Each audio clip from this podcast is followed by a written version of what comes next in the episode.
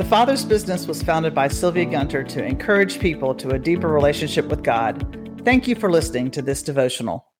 Praise is adoration of God for who He is, His person, His character, His names.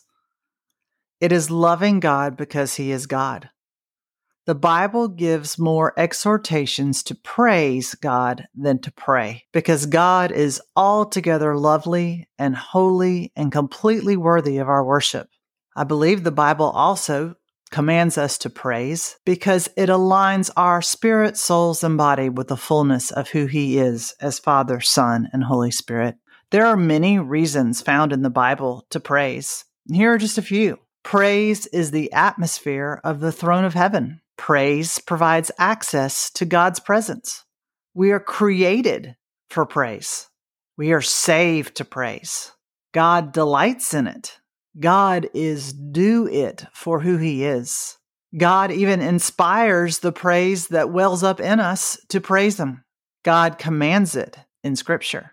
Jesus modeled it by example in the Lord's Prayer. Praise is the God-given garment in exchange for the spirit of heaviness. So as we praise Him, we are lifting ourselves up out of deep and dark places. And praise stirs up faith. There are many more reasons to praise God listed in Scripture. You may be facing a battle today. Praise is a strategic weapon that comes before spiritual victory or deliverance. God releases power against the enemy when His people praise. Praise has been winning wars throughout the ages. Here are just a few biblical examples. In Joshua five, verses fourteen and fifteen, and in chapter six, verse two, Joshua bowed to worship, and God told him that Jericho was already in His hands. As the Israelites marched around the city, they walked out the victory already won in worship. In Judges seven fifteen, Gideon bowed to worship, returned to his camp, and reported, "Arise, God has given the enemy into our hands."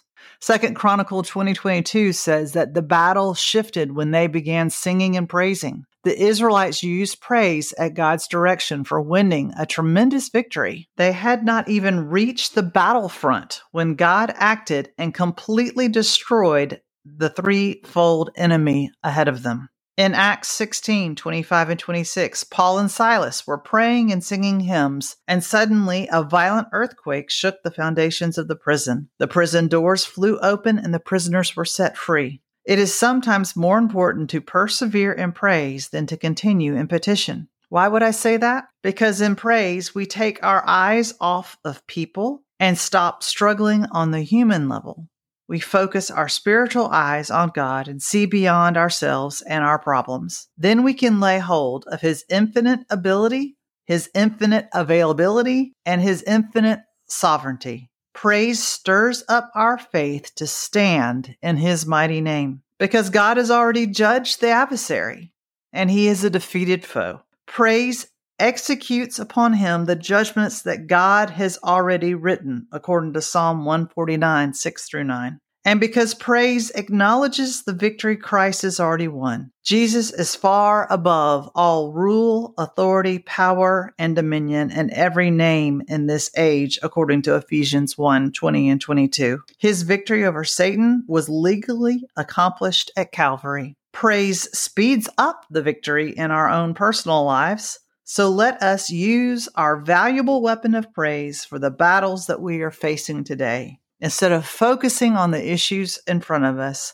lift your eyes to the victor who has already won the war. This devotional is taken from Prayer Portions by Sylvia Gunter. This podcast is made possible through donations by people like you. To donate, go to w w w dot the fathers business dot com.